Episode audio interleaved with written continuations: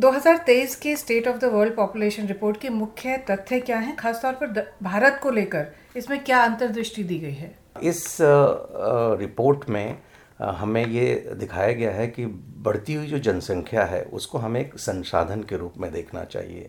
हमें एक अवसर के रूप में देखना चाहिए। अगर हम विश्व की बात करें तो विश्व में इस समय करीब आठ अरब लोग हैं और हमारा ये मानना है कि इन आठ कर अरब लोगों के साथ साथ अनंत संभावनाएँ हैं। और रिपोर्ट ने इस बात का भी काफ़ी विश्लेषण किया है कि किस तरह से जो हमारी जो जनसंख्या परिवर्तन हो रही है अलग अलग कंट्रीज़ में तो उसके मद्देनज़र कई सरकारें कभी उनके प्रजनन दर को कम करना या प्रजनन दर को बढ़ाने की जो नीतियाँ अपनाते हैं तो ऐसे में इसके ज़्यादा ध्यान हमें इस बात का देना चाहिए कि हम इस परिवर्तन को देखते हुए किस तरह के सुयोजित निर्माण जो जो योजनाएँ हैं उनको बनाएँ। यानी कि ये जनसंख्या वृद्धि केवल संख्या की बात नहीं है, ये महिलाओं के मानव अधिकार की बात है।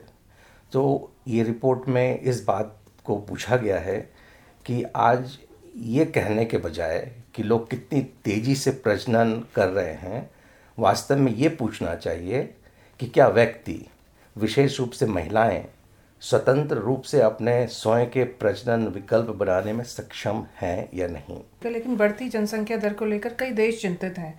भारत में जनसंख्या वृद्धि के प्रति क्या दृष्टिकोण है? देखिए जैसे विश्व की जनसंख्या अभी आठ अरब हो रही है या हो गई है तो उसी तरह भारत की भी आबादी बढ़ करके करीब एक दशमलव चार दो आठ अरब हो गई है। तो हम इसे एक दशमलव चार अरब अफसरों के रूप में देखते हैं। और इस रिपोर्ट में एक ऑनलाइन सर्वेक्षण किया गया था और उस पर यह देखा गया था कि भारत में जब ये सैंपल लिया गया तो इसमें शामिल जो लोग भी थे, उनका मानना था कि देश की जनसंख्या बहुत अधिक है और इस पर प्रजनन दर बहुत अधिक है। तो ये लोगों का मानना था। लेकिन अगर हम दूसरी तरफ़ देखें तो भारत की जनसंख्या एक, जो भारत की जनसंख्या वृद्धि है या परिवर्तन है इसकी कहानी बड़ी दिलचस्प है। ये बढ़ती आबादी के आवश्यकता अनुसार जो शिक्षा सार्वजनिक स्वास्थ्य, स्वच्छता, आर्थिक विकास, इकोनॉमिक डेवलपमेंट, उसके साथ साथ जो टेक्नोलॉजिकल एडवांसमेंट हुए हैं, उनका एक प्रतीक है ये। और भारत एक युवा राष्ट्र है। हम इस समय, जिसको हम डेमोग्राफिक डिविडेंड बोलते हैं, यानी कि जनांकीय लाभांश के दौर से गुजर रहे हैं हमारे पास लगभग दो सौ चौवन मिलियन युवा वर्ग के लोग हैं 25 15 से 24 वर्ष के, और उनके साथ उनकी नई सोच और वो हमारे आगे आने वाले आर्थिक उन्नति के एक बहुत ही स्थायी स्रोत हो सकते हैं, अगर हम उनको अच्छी तरह से उनकी, उन पर हम निवेश करें। इसके साथ साथ अगर भारत की बात करें तो भारत में एक डेमोग्राफिक डाइवर्सिटी है स्टेट्स में north versus south and all ये भी एक हमारे लिए एक अपॉर्चुनिटी वाली बात है कि अगर एक राज्य में कहीं पर एजिंग हो रही है तो दूसरे राज्य में हमारे को वर्किंग एज पॉपुलेशन ज़्यादा है तो एक राज्य से दूसरे राज्य काम करने वाले लोग जा सकते हैं और जहाँ पर काम करने वाले लोग कम हैं, वहाँ पर उनकी पूर्ति कर सकते हैं। अपने महिला अधिकारों की बात की, रिपोर्ट में भी प्रजनन संबंधी स्वायत्तता और प्रजनन स्वास्थ्य की महत्ता पर विशेष ध्यान आकृष्ट किया गया है। तो भारत के संदर्भ में इसे हम किस तरह देखें, इस बारे में थोड़ा विस्तार से बताइए। देखिए, भारत में जो परिवार नियोजन और प्रजनन संबंधी जितनी नीतियाँ हैं और कार्यक्रम हैं उनकी केंद्र में महिलाएँ हैं और वो होना भी चाहिए। और हम लोगों ने इस रिपोर्ट में भी कहा है और इसको सरकारी कार्यक्रमों में भी देखा गया है कि इन कार्यक्रमों को एक जीवन चक्र के दृष्टि से अपनाना होगा, जिसको हम लाइफ साइकिल अप्रोच कहते हैं, जिसमें लड़कियों और महिलाओं को उनके जीवन के हर चरण में सशक्त बनाया जाए। साथ ही महिलाओं को संसाधनों तक, समानता के अवसर उनके साथ पहुँचें, ये हमें सुनिश्चित करना चाहिए।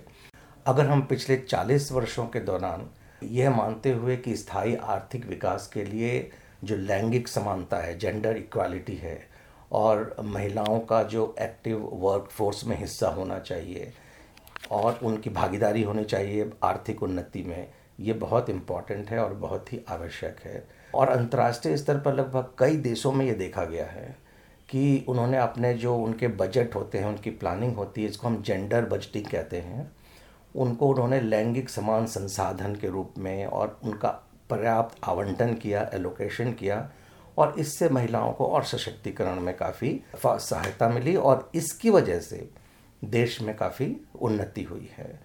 तो महिलाएँ पूरी आबादी का आधा हिस्सा हैं। उनकी लैंगिक समानता, महिला सशक्तिकरण, उनके प्रजनन स्वास्थ्य, उनका चॉइसेस देना, उनके राइट्स को रेस्पेक्ट करना, ये बहुत ही इंपॉर्टेंट है ताकि हम तीव्र गति से आर्थिक विकास करें और और जब तक उनका शारीरिक और प्रजनन स्वास्थ्य अच्छा नहीं होगा तो फिर हम आगे आर्थिक विकास को कैसे सोच सकते हैं? तो ये आपस में जुड़े हुए भी हैं। तो भारत एक युवा देश है, यहाँ युवा आबादी ज़्यादा है, इसे एक अवसर के रूप में देखा जा सकता है। लेकिन देश के सामने बहुत सारी चुनौतियाँ भी हैं तो ये किस तरह की चुनौतियाँ हैं जिनके बारे में सचेत होने की आवश्यकता है? यस, भारत को एक युवा देश माना जा रहा है। भारत की जनसंख्या 140 बयालीस करोड़ हो गई है। लेकिन उसमें ये भी एक संभावना है कि इतने लोगों के साथ साथ हमारे अर्थव्यवस्था में मांग को, जो डिमांड है ना, हमारी, उसको सस्टेन करके करना भी बहुत आवश्यकता है। और इसके लिए जो हमारे युवा, जो जितनी युवा आबादी है जिसकी औसत वर्ग लगभग उनतीस साल की है और यही कारण है कि अगर हम उनमें ठीक से निवेश करें, उनको उनके एक्सेस टू आईटी इंडस्ट्रीज़ आज हम देख रहे हैं कि उनके किस तरह से युवा वर्ग स्टार्टअप है स्पेस में, मनोरंजन के कला में, और इस तरह के कई चीज़ों में आगे आ रहे हैं और भारतीय अर्थव्यवस्था में अपना योगदान दे रहे हैं। महिलाओं को भी उसमें शामिल किया जा रहा है, लेकिन कुछ चुनौतियाँ भी हैं। इस युवा भारत में जो आने वाले समय में और कार्य करने की आवश्यकता है, जो कि अभी साफ़ रूप से दिख रही है। वो एक है डिजिटल डिवाइड, खास करके रूरल से अर्बन में देख लीजिए, मेल फीमेल में देख लीजिए।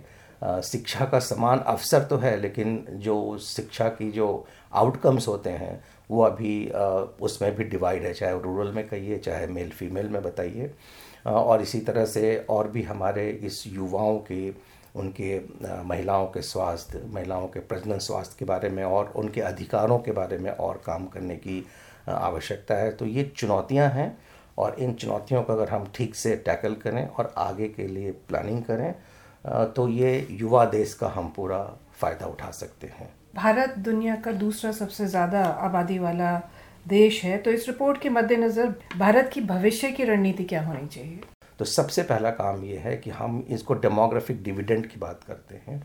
तो हम इस डेमोग्राफिक डिविडेंड का लाभ कैसे उठाएँ, उनमें अभी से कैसे और क्या और किस तरह का निवेश करें, ताकि आने वाले दशकों में हमें उसका फ़ायदा हो। साथ ही ये देखा गया है कि खास करके एक चुनौती है, भारत में महिलाओं की जो वर्कफोर्स पार्टिसिपेशन रेट है, वो बहुत कम है, दूसरे देशों की तुलना में। जब तक हम युवा देश का जो डेमोग्राफिक डिविडेंड की पूरी बेनिफिट को रीप नहीं कर सकते हैं, जब तक हम जेंडर डिविडेंड की बात ना करें तो इसका मतलब महिलाओं को भी आगे आकर के आर्थिक रूप से एक समान कंट्रीब्यूट करना पड़ेगा। एक और चीज़ मैं ये देखता हूँ भारत के संदर्भ में कि भारत में डेमोग्राफिक डाइवर्सिटी है। कुछ स्टेट्स में कुछ दूसरे तरह की समस्याएँ हैं, जहाँ श्रमिक लोग ज़्यादा हैं तो कुछ दूसरे देश में श्रमिक नहीं हैं। तो हमारे यहाँ माइग्रेशन होता है। लेकिन इस माइग्रेशन को और अच्छी तरह से लाभदायक बनाने के लिए, जिसको हम, मैं बोलूँगा, माइग्रेशन डिविडेंट लें, उसके लिए भी हमें कुछ बहुत काम करना पड़ेगा, प्लानिंग करनी पड़ेगी। एंड लास्टली, एक और भी चीज़ दिख रहा है कि हमारे भारत में अभी भी एजिंग की समस्या कुछ इस राज्यों में बढ़ने लगी है। यानी कि उसमें जो ओल्डर पर्सनस के नंबर और उनके प्रतिशत बढ़ रहे हैं और ये डेमोग्राफिक चेंजेस आते रहते हैं और आएँगे भी, आगे चल करके हम धीरे धीरे एक पॉपुलेशन एजिंग की तरफ़ बढ़ेंगे। तो हम किस तरह से आज प्लानिंग करें कि आज के वृद्ध लोगों की हम देखभाल कर सकें? इसके बाद आने, आगे, आने वाली पीढ़ियों में जो हमारी और आबादी बढ़ेगी वृद्ध लोगों की, हम उसको कैसे टैकल करेंगे, उसके लिए क्या प्लानिंग करेंगे? अभी से ताकि वो भी एक प्रोडक्टिव हो हमारे लिए और उसको हम कहते हैं एक सिल्वर डिविडेंड हमें मिलेगा। तो उसके लिए अगर हम प्लानिंग करें तो मुझे लगता है कि भारत के लिए संभावना ही संभावनाएँ हैं आगे आने समय में।